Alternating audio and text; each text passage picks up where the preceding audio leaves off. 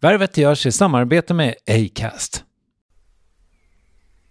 Värvet presenteras i samarbete med Nasonex, utomhusmöjliggöraren, som de inte kallar sig av någon märklig anledning. Men det är i alla fall Sveriges mest köpta antiinflammatoriska nässpray mot allergisk snuva.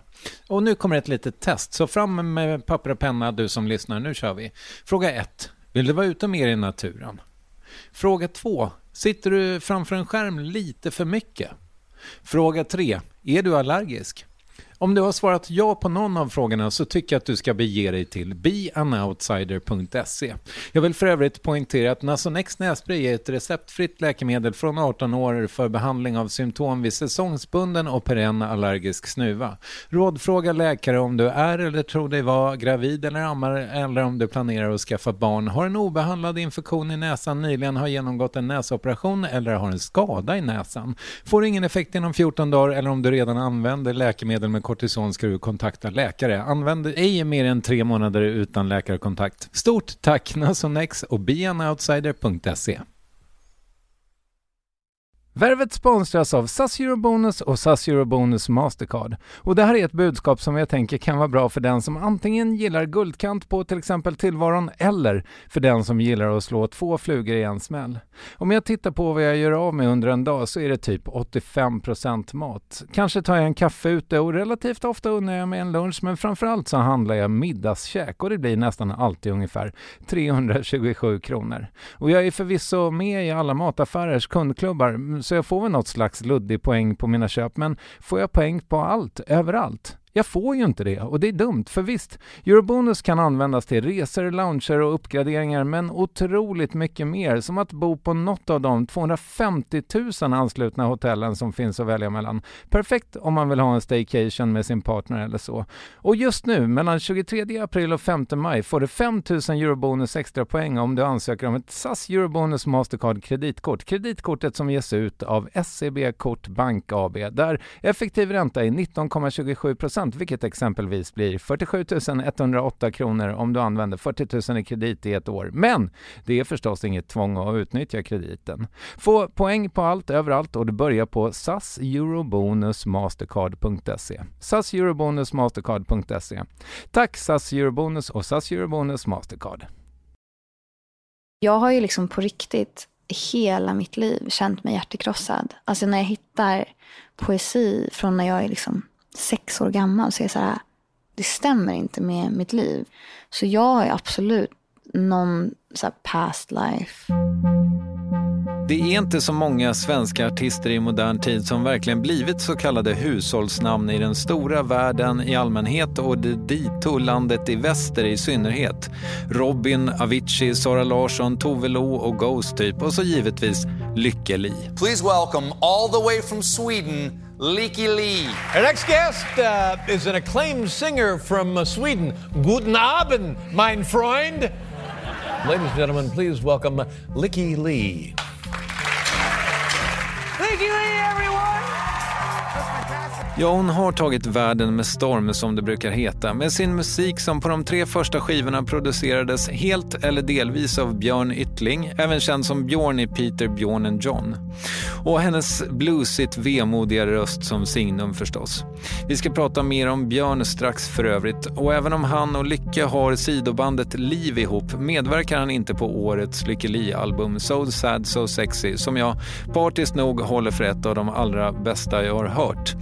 Den är däremot rattad av Lycke själv tillsammans med ett pärlband av stjärnproducenter, inte minst Malay. Och vi kommer också att prata om Skrillex och Ali Payami, en av de svenskar som jobbar allra närmast Max Martin. Men nu hugger vi in i det 344 avsnittet av Värvet. Det som producerats av Klara Wallin, presenteras av Acast och leds av mig, Kristoffer Triumf. Här är Lykkeli inspelad på Globens Annexet ett par timmar före hennes konsert i Stockholm. Varsågoda. Hur mår du? Jag mår bra. Jag håller på att jobba på min positivitet, så nu säger jag bra, men i ärlighetens namn så är jag helt slut. Lätt illamående. En timme sömn? Ja. Polen igår, Stockholm idag. Ja, men innan dess var det hela USA och sen Europa på en buss. Och jag har så här sömnproblem, så ibland så måste jag ta jättestarka sömntabletter. Och sen så här hela dagen är helt av.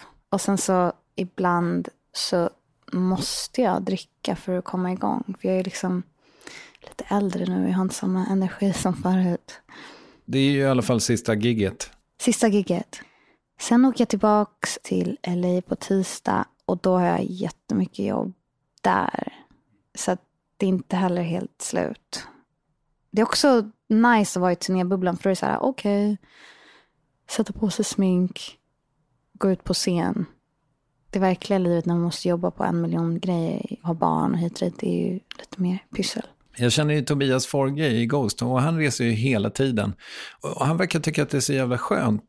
Det är ju liksom en snitslad bana. Det är som att gå tipspromenad och vara på turné. Exakt, och vi har ju en turnéledare som så ger oss ett schema. Så att ens enda uppgift är ju typ att hitta någonting gott att äta. Och någonting att titta på efter. Men du, vet du, alltså, har du någon aning om hur länge jag har jagat dig för det här? Ja, men jag vet det. Vet du det? Ja. Och det har nått dig? Ja, men jag var jätte absolut, jag skulle absolut inte gjort det här för några år sedan. För att? För att jag tror att jag, om jag gillar någon artist så vill jag på riktigt inte veta så mycket om deras liksom, tråkiga liv och hur självcentrerade de är eller så här, hur tråkiga de är. Så jag vill inte öppna den dörren. Men nu, jag lyssnar faktiskt på Värvet när jag är i LA. För då lyssnar jag på podcast hela tiden. Och sen så har jag så extrem hemlängtan till Sverige. Så nu tänker jag på att jag vill vara en svensk, normal, tråkig person. Ja. Okay. Mm. Jag intervjuade Eagle Eye Cherry igår som sa, vilket nästan är en klyscha, men att han känner sig liksom svensk i USA och amerikansk i Sverige. Ja. Och det tänker jag att du, jag antar att du har det också. Ja, jag har nog det. På vilket sätt? Fast jag tror inte att det är heller att jag, jag känner mig inte riktigt amerikansk, men jag tror på grund av min uppväxt, som jag också växt upp lite här och där, att jag aldrig nog har känt mig så här, jag kan fortfarande, jag kan bara en julsång. Um, Vilken är det? Är, är Gläns över sjö och strand, är det en julsång? Ja, herregud ja. Den, det är den är, den så bästa. fin. Ja. Verkligen. Nej, men vi växte upp i Portugal och hit och dit. Och min mamma var ju alltid så här att hon, att vara svensk var typ det värsta man kunde vara. Så att det är väl så jag har vuxit upp. Nej, nu får jag lägga av. Så här, svennar, alltså, hon sitter bara så här pratar om svennar som att det är liksom det absolut värsta. Så det har jag väl vuxit upp och känt mig väldigt utanför. Men det sjuka är nu när jag bott i USA så länge är att så här, jag längtar efter Sverige så mycket. Alltså jag uppskattar det på ett sätt som jag absolut aldrig gjort förut. Vad är det du saknar då? Alla som flyttar till Los Angeles framförallt vill ju flytta hem, eller New York kanske också, vill ju flytta hem när de får barn. Ja, jag vet. Och det kanske jag också hade gjort om inte jag hade haft min situation. Eftersom jag har barn med en amerikan så kan inte jag bara liksom flytta hem. Så det är en stor sorg som jag har. Men samtidigt nu när jag kommer hit, alltså jag har liksom drömt om att komma till Sverige flera månader. Och så, så nu är det bara så här, det är inte jättekul Nej, här ute. Det, det, Sverige gör inte reklam för sig den 10 november. Exakt. Den här grå färgen som är utanför fönstret har varit dygnet runt ja. i en vecka. Och jag vet att jag inte heller hade blivit den personen jag är eller gjort de sakerna jag gjort om jag bara hade stannat här. Men jag brukar tänka på mitt eget eh, så här, vuxenblivande när jag flyttade då till Östra Grevie i Skåne när jag var 19 och kände så här för första gången att jag fick återuppfinna mig själv. Det känns som att du har ju kunnat göra det så många gånger. Ja, det har jag. Funkar det när man gör det tionde gången? Det var lite förvirrande. Jag hade mycket problem med det när jag var typ runt 20 då kände jag mig så splittrad. För då var det liksom mellan New York och Stockholm, eller Stockholm och LA. Varenda gång jag var i LA så var jag så här, gud, eller ska jag bo i Stockholm? Eller när jag var eller ska jag bo i LA? Jag vet Alltså sån ångest hela tiden över så här, vad ska jag göra med mitt liv? Ska jag bo där? Ska jag bo här? Ska jag göra det? Ska jag göra det? Nu känner jag mig för första gången att jag på riktigt har gjort en hel transformation, men på ett så positivt sätt. Att jag har kommit ut på andra sidan för att jag varit med om jävligt mycket skit på ett privat plan. Och även så här, få barn, ens förälder dör, man separerar igen. Och jag har precis köpt ett hus där som jag håller på att renovera. Så att nu för första gången så här, gud nu är jag liksom en ensamstående mamma i 30-årsåldern. Förstår du vad jag menar? Som ändå har en relativt lång karriär bakom sig. Eller jag vet inte. Den är lång. Så nu försöker jag bli vuxen. Om man bara så stannar kvar vid det där vid att liksom återuppfinna sig själv. För det känns ju lite grann kanske som att du har gjort det artistiskt också. Ja, men det gör jag. Det går hand i hand. Ja. Alltså om jag inte hade ett behov att återuppfinna mig själv, då skulle jag inte göra någonting.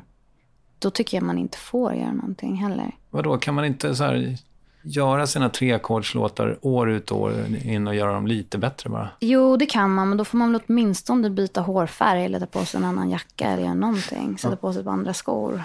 Anstränga sig lite. Jag försöker komma på någon artist som har gjort samma sak i 500 år, men kom, det är helt blankt. Ingen bra artist, tycker jag. Eller? Nej, kanske inte. Nej. Men du, jag tyckte att det var lite svårt att hitta så färska ljudintervjuer med dig.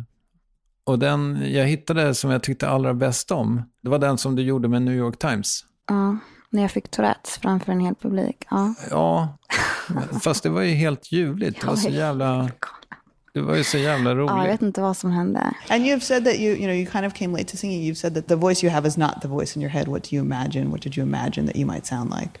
Johnny Cash. I want to, yeah. It's been hard. To not sound like Johnny Cash. yeah.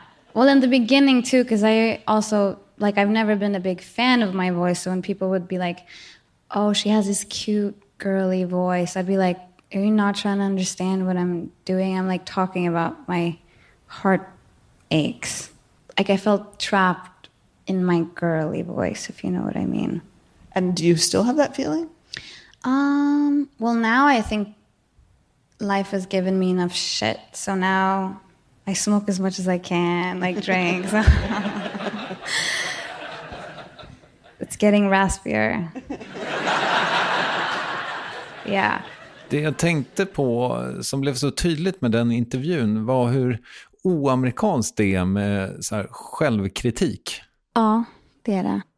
Alltså, nu har jag bott där jättelänge och även haft en lång relation med en amerikansk person som också är musiker och producent. Och det är verkligen någonting som jag märker, alltså när man jobbar i studion så är folk så här, man, this is the shit. Typ, och jag är bara så här, gråter i ett hörn för att jag är så värdelös.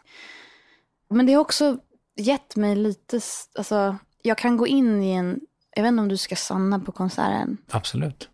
Då kan du se min amerikanska sida.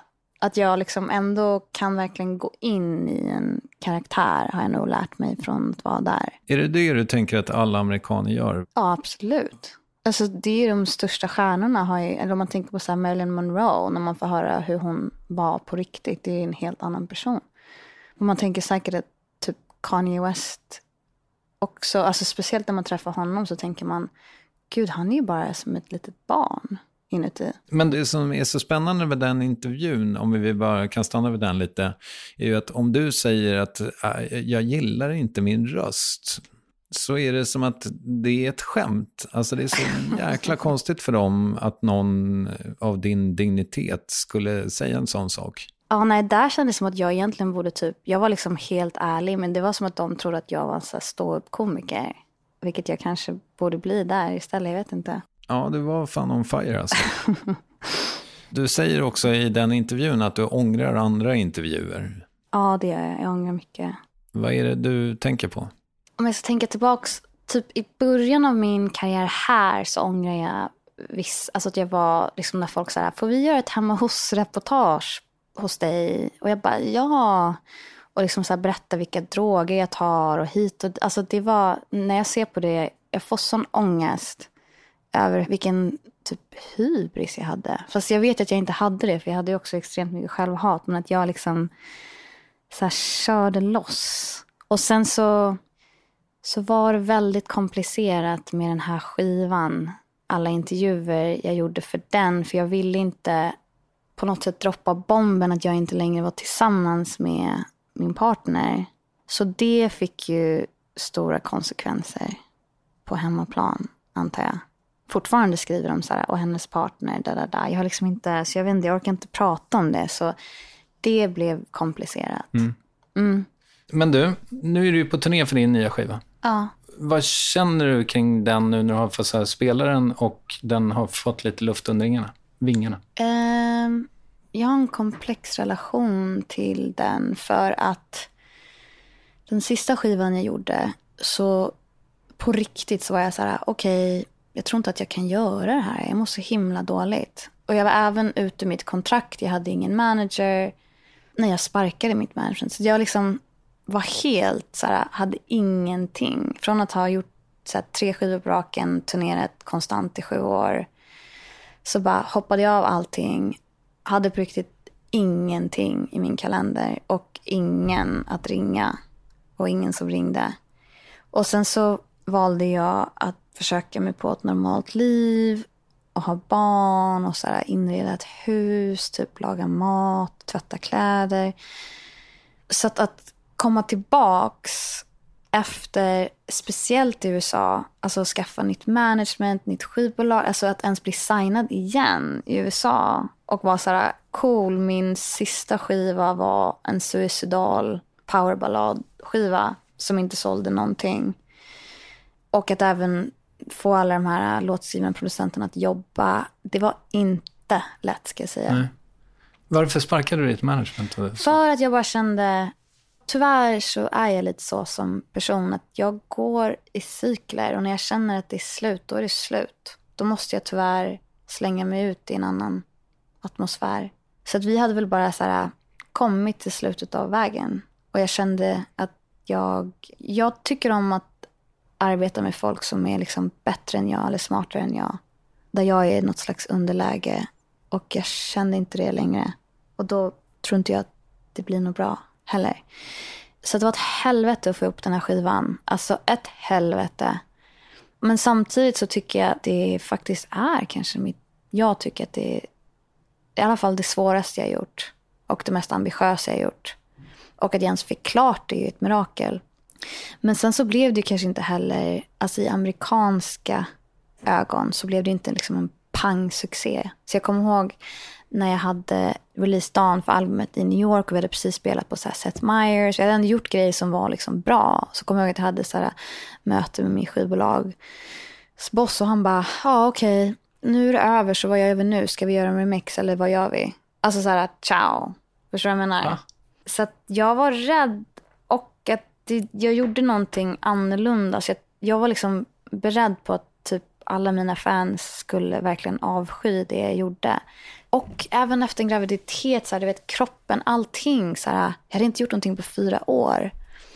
Så att det var, alltså att ens komma i form eller liksom bara komma tillbaka dit man var, var sjukt svårt. Och även där jag fick börja efter fyra år, då hamnade jag så här, mm, ett steg under i festivalslotten. Förstår du vad jag menar? Och typ Kendrick Lamar är efter mig, vilket är förtjänt. Men ändå så här, huff, jag fick slita arslet av mig för att ens ha publiken kvar under fest. Alltså jag började med festivaler, förstår du? Efter att ha varit borta i fyra år, så här, direkt på en scen, 50 000 pers. Som så här, vem är du? Men nu däremot när jag har gjort mina egna spelningar i USA och Europa, när det är ändå folk som har valt att komma på min konsert, då har det varit en sån... Jag var liksom beredd på att bli utbuad. Men de har stått där och typ gråtit med mig och sjungit med varenda. Då är jag så här, wow. Det är nästan som en spirituell upplevelse. Så det har varit fantastiskt, men det tar lika mycket som det ger. Har du läst alla recensioner nu? Nej, Har du läst några? jag läste The Guardian, eller bara för att typ jag är så här, fan jag suger och då så visade min hårtjej bara så här, men kolla på den här. De sa att det var okej. Eller? Ja. Det tror jag också. Alltså överlag så var det ju väldigt positivt. Ja, Men jag tänkte att, eller min känsla kring din nya skiva, If I May, ja, är ju att om det är någon som har sagt eller känt någonting negativt kring den, så kommer de, alltså poletten kommer att ramla ner. Jag tycker liksom att den är helt mästerlig. ja, det är väl bara det att i världen som vi lever så har tåget redan gått. Förstår du vad jag Ja, det menar? går så fort. Liksom. Det går så fort. Och det är en liten chock att komma tillbaks till... Alltså, jag har en superbra manager som är så här, en gammal räv. Och han är så här, Lycke, typ hela musik, alltså hela världen har förändrats på fyra år. Det är liksom, du är en dinosaurie och det är sant. Alltså så som folk lyssnar på musik. Det är, jag känner mig antik, förstår du? Jag menar som att jag håller på med någonting så här supermini i den här stora världen. Vad gör den insikten med dig då? Den är svår för att jag är ändå medveten. Så här, det är så här världen fungerar. Och så här, nu har jag varit med liksom, vad är det, så här, tio år, fyra skivor. Det är inte säkert att folk pallar att lyssna på mig så mycket längre. Så att man sitter på en kal stol, om man säger så. Att man verkligen säger, okej, okay, man måste vara på en sån nivå om man ska ens klamra sig fast i den här världen. Eller typ bli ihop med någon Zlatan eller något. Så man får press på något annat sätt. Förstår du vad jag menar? Det är så, eller så här, jag får bli ihop med någon jättekänd person. eller någonting. Ja. ja. Eller göra någon plastikoperation eller någon typ av skandal. Någonting. Konst är inte direkt någonting folk direkt bryr sig om längre. Tänker du så här, ja, fast då, är ju, du kan ju göra skådisgrejer. Fast det vet, alltså, nu är jag liksom till åren också på det. Ja. Det är inte så att jag, vad ska jag komma in och bara, vill du ha mig eller Alicia? Alltså förstår du vad jag menar? Nej, man får kämpa, man får klamra sig fast där det går. Ja. Men vadå, tror du inte att, vem är det, Arthur Russell va? Mm. Som dog. Som dog. Ja. Alltså han är ju Dali av elektromusik, kan man säga. Det, det var ingen som köpte någonting, eller han, ingen fick höra något. Och sen så dör Nej. han och så upptäcker de att han är ett geni. Det måste ju kunna hända. Det har jag tänkt att så här, gud, jag skulle bli så känd om jag dog. Men jag har också en son nu, så det måste ju ja, det var, det hålla mig vid liv. Det var inte, det, det var inte dit okay. jag ville komma. Jag ville komma till att jag tänker att det borde rimligen finnas lite long tail effekt i alla fall. Jo, men så tror jag att det är. Men jag kände typ i somras när jag åkt omkring på den här festivalen som jag liksom har varit på så här fyra gånger har jag varit i Finland, förstår du? Eller på en, någonstans. Och Patti Smith spelar liksom varje år och hon är såklart super mycket större än vad jag är. Men jag är så här, jag vet inte fan om jag pallar att stå här när jag är 60 på en rockfestival där folk står med så plastmuggar. Vad ska du göra med resten av tiden? Nej, jag tänker att jag hoppas att jag ska bli ekonomiskt oberoende så jag bara kan så inreda hus och typ lyfta vikter eller någonting. Ja. Okej. Okay. Och skriva poesi. Och göra musik men att man inte är liksom kniv i strupen över pengar. Det är det som förstör allting, tyvärr. Men jag har ju också försörjt, alltså jag fattar ju det att jag, liksom, hela mitt band, hela mitt crew, det är jag som så här, försörjer alla. Förstår du vad jag menar? Och jag har gjort det i tio år. Så ja, vi får se. Starta vad heter det, GoFundMe. Du känns uppgiven bara. Jag är lite där i livet. Men jag är också, det är en läskig tid i världen. Politiskt sett och allt sånt. Alltså det som händer, så här, Insta, jag får så här ångest bara när man förstår så här, vilka som är kända eller vad folk vill ha just nu. Apropå skivan då i alla fall. Ja. Så det är ju lite kanske abstrakt för en vanlig musikkonsument vad en producent gör. Men hur var det liksom att jobba fram med olika producenter, materialet? För det låter ju inte splittrat någonstans. Nej, men alltså grejen är att jag är ju också producent. Så det är väl med att jag är producent med en annan producent. Det var väldigt splittrat den här skivan. Så jag jobbade med flera olika producenter. Men sen så blev det som det blev, rent privat, bla bla bla. Så då hittade jag Malay och då tog jag tillbaks liksom alla filer och hit och dit. Så då satt han och jag och liksom gjorde klart skivan själva. Han och jag. Mm. Och sen jag satt i mixrummet, jag var med varenda litet steg. Så det är väl jag och någon annan som gör det. Vill du berätta om Ali Payami? Vad vill du veta? Jag vill veta om han är ett geni. Geni är svårt. Det var jätteintressant att jobba med honom. Tidigare, innan jag blev så amerikansk och så positiv och öppen, så har jag alltid tänkt så här, men gud, den där världen är ju bara... Det är inte sån typ av musik jag lyssnar på. Men, nu pratar vi Max Martin-världen. Ja, mm. precis. Mm. Men däremot så har jag, jag har liksom alltid varit besatt av själva så låtskriveriet som i struktur och form och hit och dit.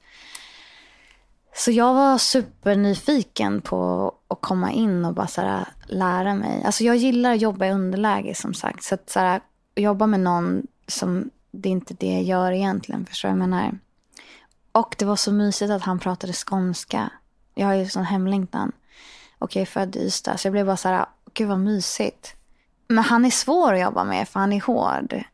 Och bara såhär, nej, nu ingen, jag har jättedålig, jag kan inte göra så här, vad heter det, dialekter.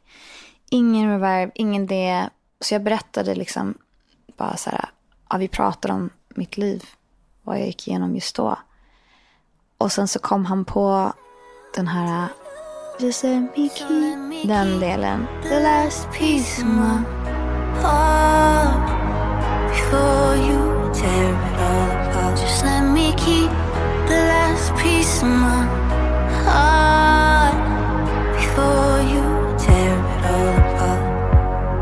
jag Det var så som att jag skulle prata den och sen så kom jag på resten. Det var jätteintressant.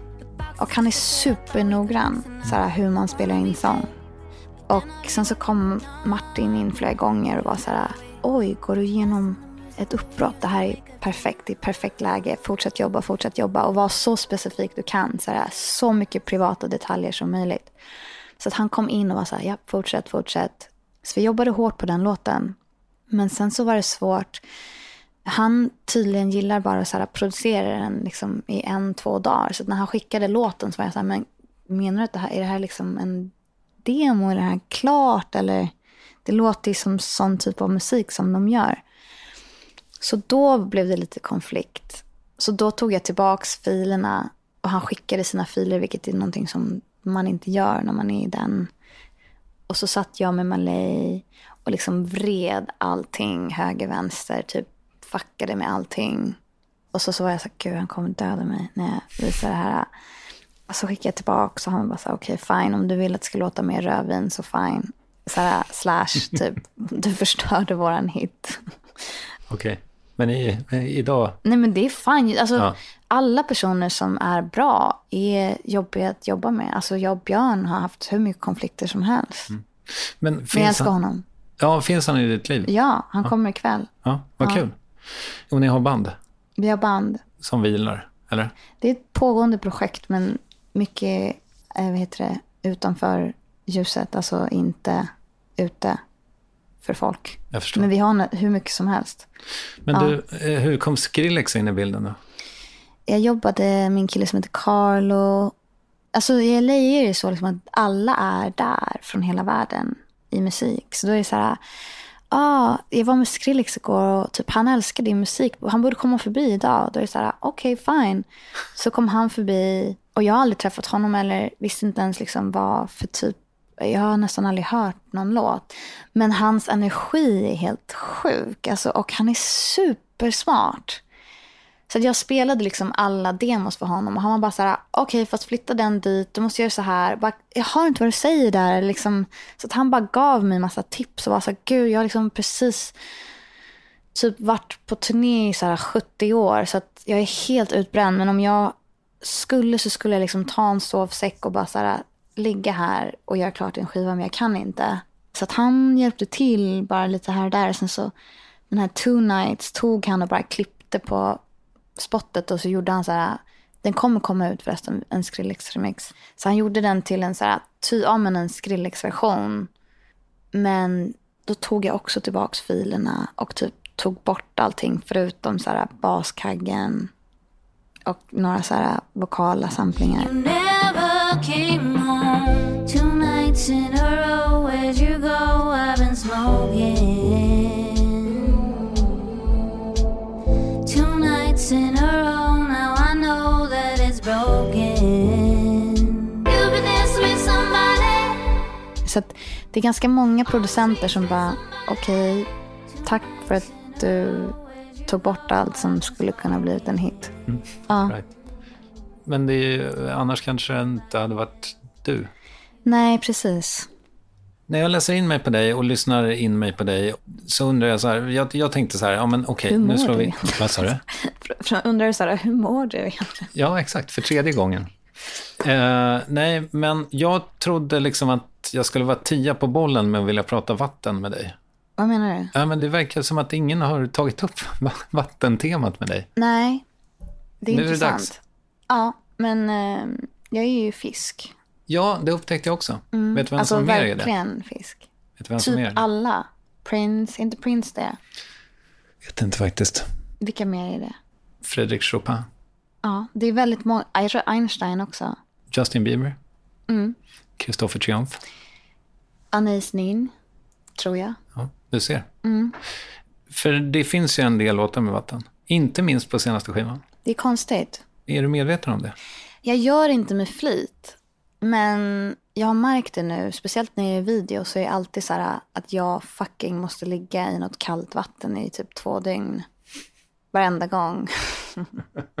och det är min idé, så jag är så här, helvete. Ja. Och du har ingen aning om var det kommer ifrån? Jo, jag tror att, alltså, jag är ju väldigt mycket en fisk och så intress- alltså, jag är intresserad av, när man väl läser lite av vad det tecknet är, så är det ju väldigt mycket så här, alltså så som jag är som person, är ju, fisken är ju liksom det äldsta tecknet i zodiaken, det är därför man kan låta lite lätt bitter, men det är man inte. Det är bara att man har varit med om så mycket och att man hela tiden simmar djupare, djupare, djupare, djupare. Och också lite så här äh, som floden är. Det finns väl något så här äh, att i en flod så är det aldrig samma vatten två gånger. Förstår du vad jag menar? Det har väl med sökande att göra, känns det som. Självhatet, för jag känner igen mig i det. Ja. Är det en fiskgrej som vi håller på med? Ja, att man ifrågasätter allting. Särskilt sig själv. Särskilt sig själv. Och att man känner efter så himla mycket hela tiden. Ja, för det gör man ju. Mm. Eh, Ett litet tips då. Var inte ihop med en annan fisk. nej, min tjej är född i januari. Ja, vattenman kanske. Ja, det är bra. Age of Aquarius. Det låter dåligt. Nej, det är bra. Det är så här roligt tecken. Förstår du vad jag menar? En glad person. Ja, Eller? Ibland. ja absolut.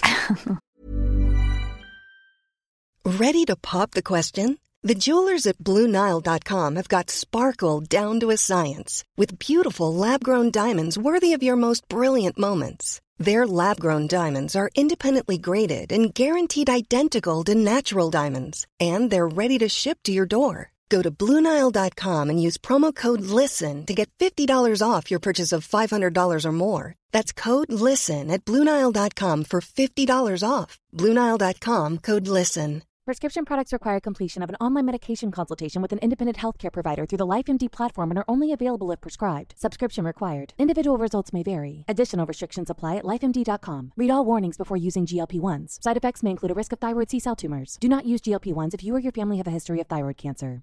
If you've struggled for years to lose weight and have given up hope, did you know you can now access GLP 1 prescription medications through LifeMD? LifeMD is now offering eligible patients online access to GLP 1s, the breakthrough prescription medication that can help you lose body fat and weight. Listen to what people are saying. You just take your shot. It doesn't feel like you're on a diet. What I wasn't expecting it to do was to shut off the food noise. This was life altering. And if I can do it, I feel like anybody can do it. And here's the best part your insurance may cover 100% of the cost of your medication. So go to trylifemd.com to have your eligibility checked right now. Get started today at trylifemd.com. That's T R Y L I F E M D.com.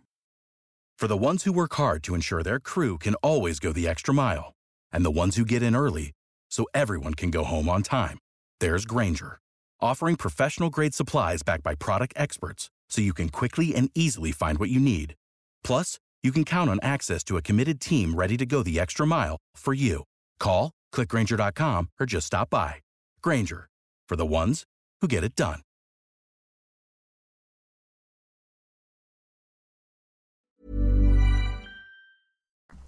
Men jo, jag gick en kurs i meditation för ett par år sedan och då hade du eventuellt varit där på Hornstull och pratat, eller om han hade tagit del av det här på något annat sätt, men pratat om att du sen du började med TM kan slutföra saker på ett annat sätt. Stämmer det? Det stämmer. Det var helt sjukt faktiskt när jag gjorde... För det var en sån stor... Jag fick ju det av David Lynch. Efter jag träffade honom så var han så här, nej nu går du till min tjej. Så då gjorde jag det. Det var så himla kul. Jag gjorde det liksom i New York på The David Lynch Foundation. Det är också så här Manhattan, så här, zzz, så mycket, en miljon grejer som händer. Och jag skulle precis på Australien-turné och jag mådde som vanligt skit och var alltid sjuk.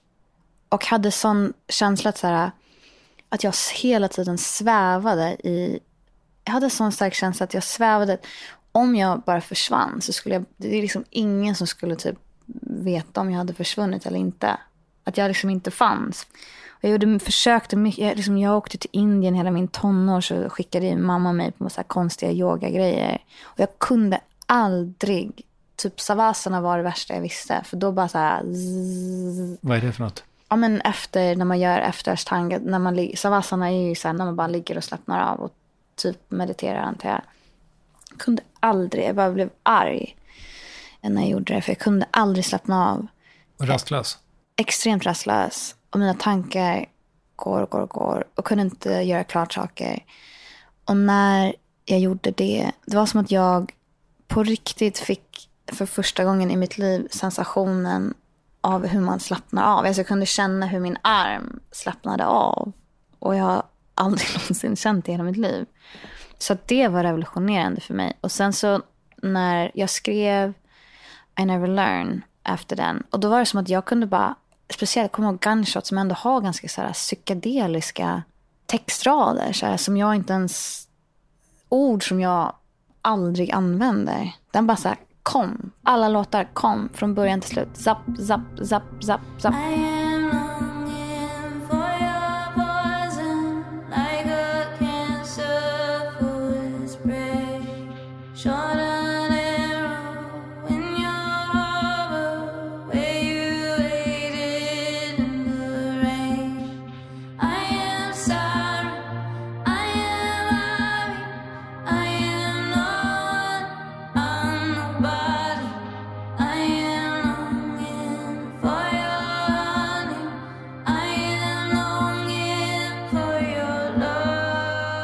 Hållit i det då? Jag höll i det fram till för två, tre år sedan. Då gjorde jag det varje dag. Sen så är det svårt om man har barn, men jag gör det när jag åker taxi eller en Uber eller typ på ett plan. Men nu kan jag också komma dit. Nu kan jag också göra det så här, om jag bara har två minuter så har jag bara två minuter. Så då kan jag också göra det. Men jag behöver absolut göra det. Men när David Lynch skriver om det där, eh, för jag Mm. bläddrade i någon av, han har skrivit någon bok om det Catch här. a big fish. Just det, Mm. exakt. Där han även pratar om LA. Och då låter det ju som att han kommer ner i något jävla psykedeliskt stadium, liksom, Ja. där det händer Men jävligt. han säger att han kommer ner, det är som en båt som helt plötsligt blir en ubåt. Ja, Och, och han säger så här, in order to catch a big fish you have to go deep. Och så är det ju. får du det också? Ja, det har absolut påverkat mig i så som jag jobbar. Men jag är också väldigt intresserad av Jung och drömmar och så här symbolik. Så det, båda två är bra för konst. Men är du eh, freudian i det att du tror att hela vår personlighet grundar sig i barndomen? Eller kanske till och med innan? Det kanske inte är Freud Jag, förresten. jag är också, nu är jag extremt LA out there. Jag gick till en person som jag verkligen känner igen mig i. Det är det som är så sjukt. Han sa att jag är så här a golden child. Att det finns vissa som bara liksom flyger omkring där uppe. Så att vissa barn väljer sina föräldrar. Men vissa gör inte det. Det var som att jag bara blev utsugen in i den här kaoslivet. För jag har ju liksom på riktigt hela mitt liv känt mig hjärtekrossad. Alltså när jag hittar poesi från när jag är liksom sex år gammal så är jag så här, det stämmer inte med mitt liv. Så jag har ju absolut någon så här past life. Vadå, du menar att du hade erfarenheter som en sexåring, eller som du vet att du som sexåring inte hade? Jag, jag kände så, alltså jag, jag var hjärtekrossad från att jag kom ut ur magen. Mm. Och det har ju någonting med hur jag kom ut. Eller in, om man nu säger så. Jag vet inte om det är freudiansk, men jag tror, jag tror däremot man kan absolut... Nej, jag tror att man har sitt öde och sen så, såklart så blir man ju formad av sina föräldrar och sin uppväxt. Men jag känner däremot nu att jag har varit så deprimerad hela mitt liv och så här, när jag var liten, där, där, där. Men nu så börjar jag, det är som att jag också haft en person inne i mig som har bara så här garvat så här, du är inte deprimerad på riktigt. Kom igen nu. Som att jag har ett ljus inom mig som bara nu har kommit. Det är som att jag har blivit den personen jag skulle ha varit men typ hela min barndom och tonår och 20 var bara så här ett stort missförstånd. Men vad var det som fick dig att falla på plats då? Jag tror det jag skriver om, det jag söker, jag har ju hittat mycket via det. Alltså om du läser Rumi eller Hafiz eller vad som helst, allting är ju samma sak. Alltså en Ronettes låt är ju samma sak som en Rumi-dikt. Det är så här sökandet efter kärlek. Och sen så tror jag kanske att när man förstår det så du kommer aldrig hitta, svaren finns inte.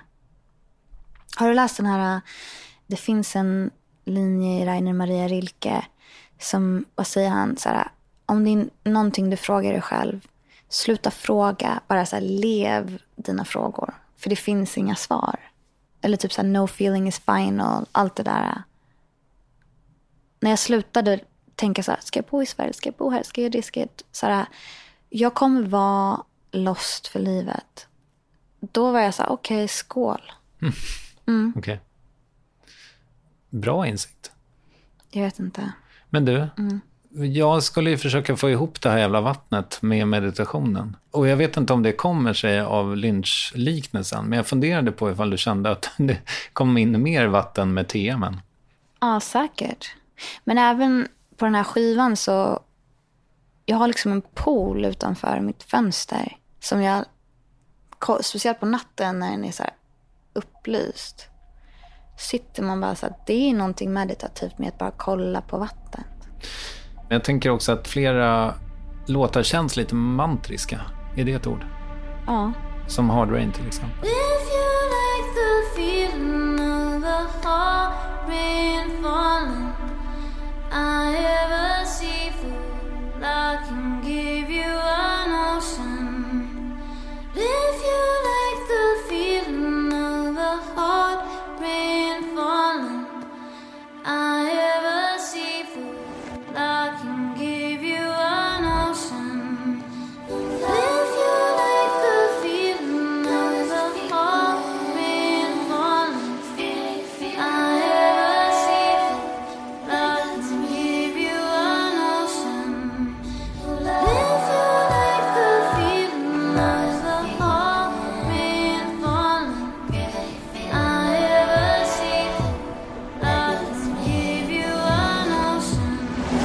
Ja, där, absolut. Där går jag in i så här flow. Jag har ingen aning om hur den låten kom till. Det är bara så här... Zapp. Den är absolut ett så här undermedvetet flöde. Ja, den är ju helt fantastisk tycker jag. Den är ju intressant. Men du är Mm. inte 100 procent Jag kan inte säga att någonting är fantastiskt om mina egna saker. Det vore ju helt sjukt. Men du är amerikansk och positiv nu för tiden. Ah, nej. Positivt på ett annat sätt. Jag förstår. Hur eh, långt sträcker sig din agenda? Med vad? Livet? Jobbet? Du vet att jag ser den där flaskan där? Jola, Exakt, med, skall. skallen. Den är ju på riktigt en riktig sak. Alltså det har ju blivit ett feministiskt kollektiv.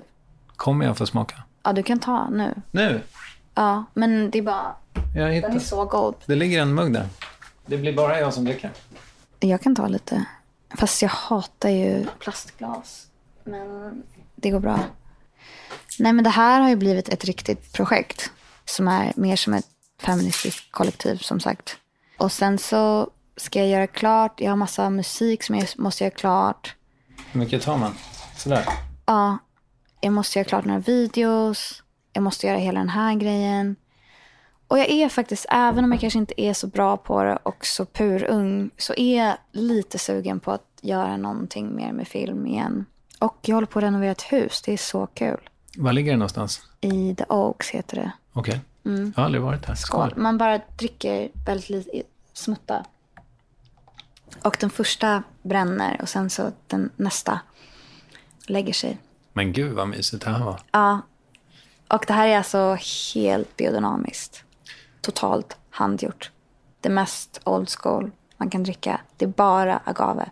Vad snackar vi? Är det så här fatlagrat och grejer? Ja, Ek? ek. Och även så som min partner Jola, så som hon gör det. Hon kommer ju från, alltså hon är fantastisk. Hon är från Oaxaca, så det är hennes farfars farm. Så att hon fick den när han dog. Så att så som de gör är ju, agaven växer i tio år och sen så tar man hjärtarna, gräver en, en grop med stenar, börjar koka den. Och sen så har man en åsna som går runt sen som liksom viner, eller vad man nu säger, liksom får ut juicen. Och sen så är det med koppar distillerier tre gånger. Sen ställer hon ut det i så här glasflaskor i öknen så att den får så solmogna. Och sen i en trätunna. Så att hennes är så här, ta en till nu. Absolut. Nästa nivå. Och även själva gaven är ju i mexikanska ögon feminin. Själva växten. Så mycket smak alltså. Mm. Gud, det är första gången jag dricker sprit Ja, men det i är värvet. också... Det här är ju psykedeliskt på nästa nivå. Är det det? Om du dricker mycket. Det är så här jag eh, fick barn. Ja, vad härligt. Det finns inte här, men vi kommer släppa. Vi är bara i New York och LA just nu, men vi kommer komma till Europa. Men varför ville du satsa så mycket energi på det här? Nej, men det, var, det är också en annan så här, total symmetri, symbios eller vad man nu säger. Att efter att jag hade gjort den här filmen med Terrence Malick för hundra år sedan.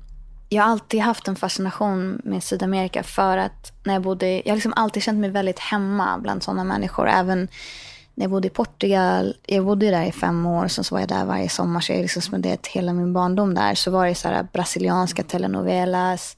Och då när vi gjorde den här filmen så var hela crewet mexikanskt. Så här Chibo och allihopa. Och då hade jag ett break och jag sa, åh, jag vill så gärna åka till Mexiko. Och de är så här, gud, åk till Mexico City, bara åk. Så då åkte jag dit helt själv, hamnade på en fest. Där är det så att alla går ut liksom fem på morgonen. Och jag var så nej gud jag är jättetrött, jag har jätteont i magen, jätteont i huvudet, kan absolut inte gå ut. Och då kommer liksom världens vackraste kvinna fram till mig och bara så här, men här, drick lite mescal. Och det har jag aldrig druckit det någonsin. Så då dricker jag och blir kär i någon annan person där som äger en nattklubb. Så att vi åker på den här nattklubben. Och då är det någon som lägger en E i min drink. Så att jag har liksom den mest psykedeliska kvällen någonsin i Mexico City och bara så här dansa salsa, da da da. Och sen så vaknar jag på morgonen och mår så bra. Och då ringer jag Jola och så äter vi brunch och bara så här, gud det här var så himla gott. Vad är det? Och då berättar hon hela sin historia. Och så ser en annan liten twist i historien för personen jag bor med i LA.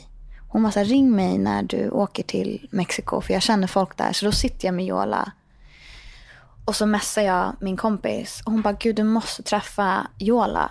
Så jag har liksom träffat henne. Förstår du? Så här, okej, meant to be. Så vi åker till Oaxaca och sen så berättar hon hela sin historia. Jola är liksom, hon gick Cambridge och studerar women's studies och är lesbisk. Det är också en stor grej i Mexiko. Så att hennes hela grej att hon tog över den här farmen och anställde bara kvinnor och betalade kvinnor direkt. Så, så här, hela allting var så här, gud vi måste göra en grej av det här. Så då så började vi ha fester i LA och då så åkte jag och Jola liksom fram och tillbaks med så här, bara plastbunkar i våra resväskor. Så hade vi liksom fester där folk var så här, gud det här är så gott. Och det blev lös stämning. Så då var vi så här, men vi måste göra det här och vi ska döpa det till Jola. Och sen så smugglade vi i två år och sen så fick vi våra tillstånd och nu så säljer vi på typ så här 300 ställen mellan New York och LA och det wow. går väldigt bra. Och vi anställer bara kvinnor i USA också. Och så har vi gjort väldigt mycket så här Women's March, Planned Parenthood, ACLU. Så alla våra events är politiska. Är det det här som är din biljett ut? Ja, men jag hoppas det. Du, eh, jag fick ett par frågor från lyssnare på Insta. Mm. Damaris eh, Esmeralda, som för övrigt såg dig på Debaser 2008 och Brixton förra veckan, Oj, hon undrar ifall du har kunnat hjälpa din bror med scenskräcken. Jag är ju väldigt så här, tough love med min brorsa. Så jag gav väl honom ett riktigt showbiz-snack och bara så här, skärp till det. Nu får du... Jag gick inte med på det. Men jag tror att han botade det själv faktiskt. Han gick i terapi och hit och dit. Ja. Men så. Mm. Elin Karnstedt undrar hur föräldraskapet påverkat din musik.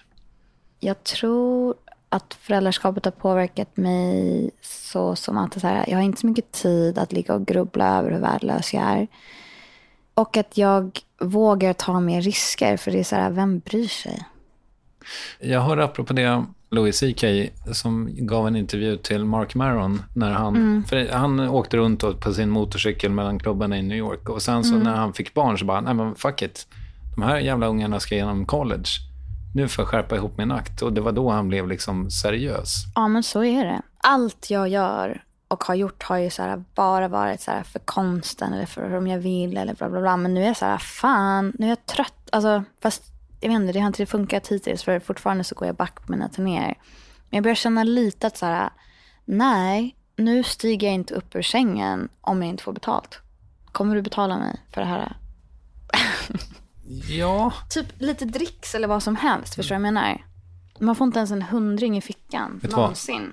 Du kan få en selfie. Det behöver jag inte. Jag behöver kontant. Ja, okej. Mm. Jag, har jag, jag kan swisha Swish. dig. Ja. Jag kan swisha dig. Slutligen, eh, min sista eh, lyssnarfråga är från Det goda samlaget. Som undrar om du har någon teori kring, nu lägger jag lite orden i munnen på Det goda samlaget, men som undrar lite om du har någon teori kring varför R&B och hiphop har ensamrätt på låtar om sex. Nej, vänta, det här var en intressant fråga. Har det någonting med så här, typ kristendom att göra? Så att all vit musik på något... Fast jag menar, den svarta musiken är också det. Men jag tycker om låtar om sex. Så här skriver hen ordagrant. Det är så otroligt vanligt att skriva kärlekslåtar, men låtar om sex är fortfarande framförallt förpassat till hiphop slash R&B genrer Varför är det på detta vis? Det är väl vita stela personer överlag. Med så här väldigt mycket skam i sig, eller? Jag vet inte. Men det är en intressant fråga. Men typ Prince, är det R&B? Ja, någonstans ändå va? Ja, jag vet inte. Mer sexlåtar. Vill du rekommendera något? Någonting som jag blev väldigt tagen av, om man säger bara på sista tiden, för jag har läst så himla lite sen jag fick barn, var Ett litet liv. Typ dog. Har du läst den? Ett litet liv. Nej. Den är jättetjock. Okej. Och så jag kunde, så de karaktärerna var med mig liksom hela tiden.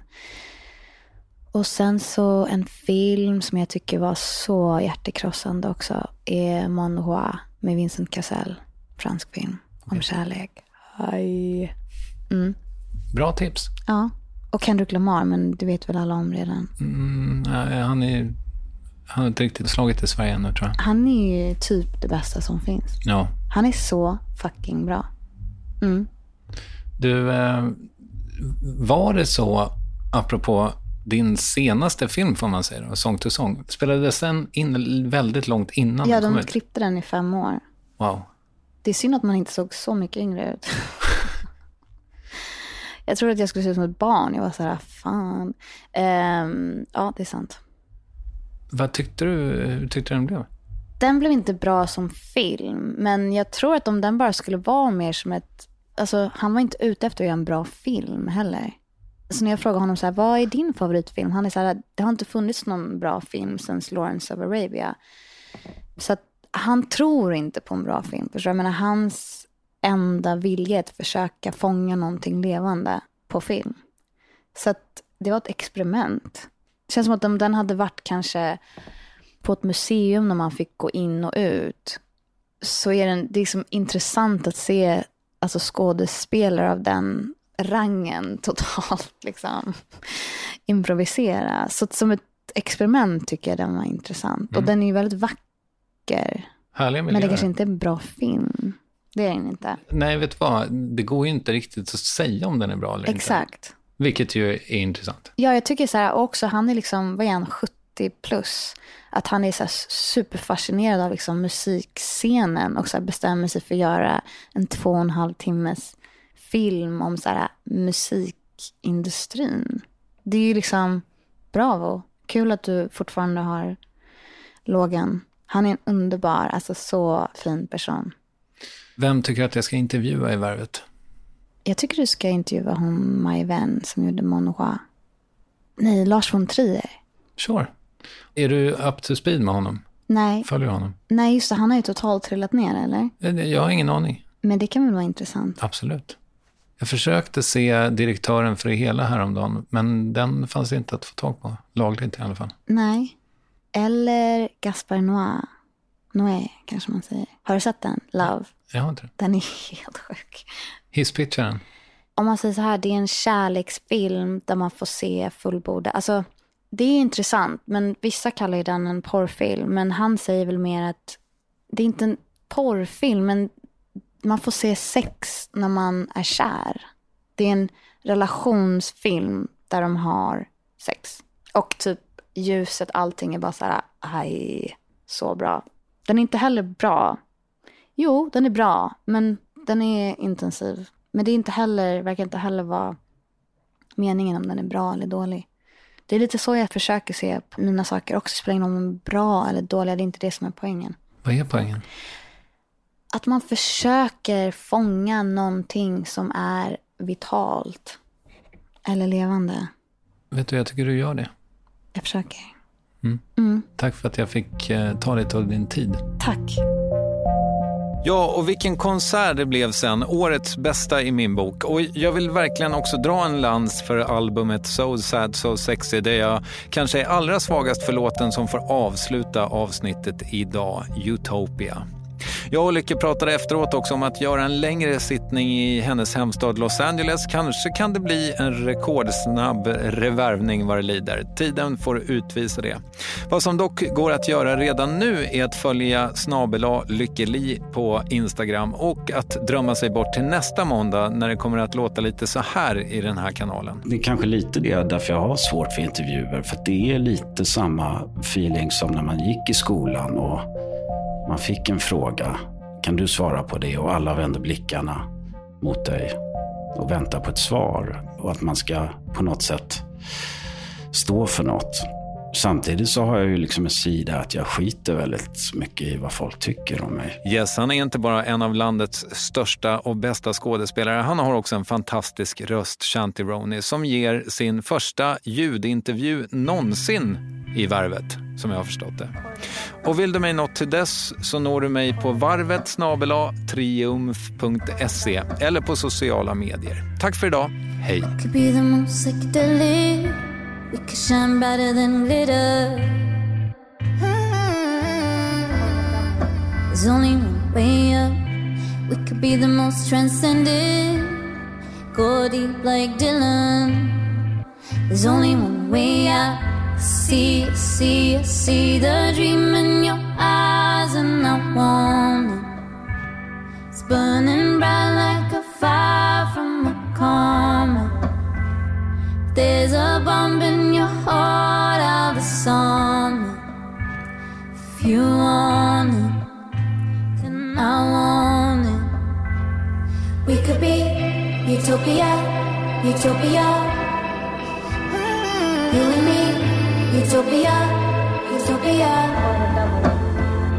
We could be utopia, utopia. You and me, utopia, utopia. I don't wanna wait another lifetime just to get a dose of the high life. See,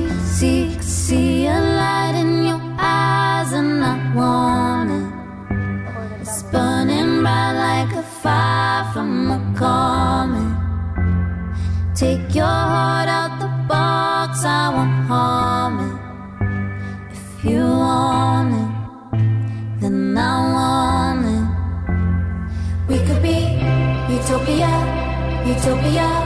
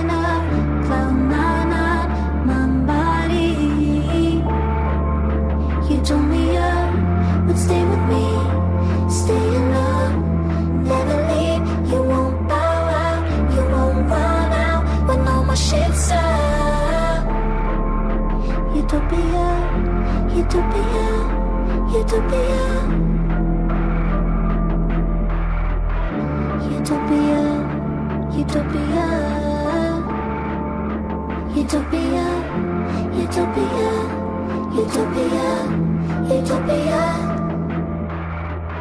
Utopia, utopia.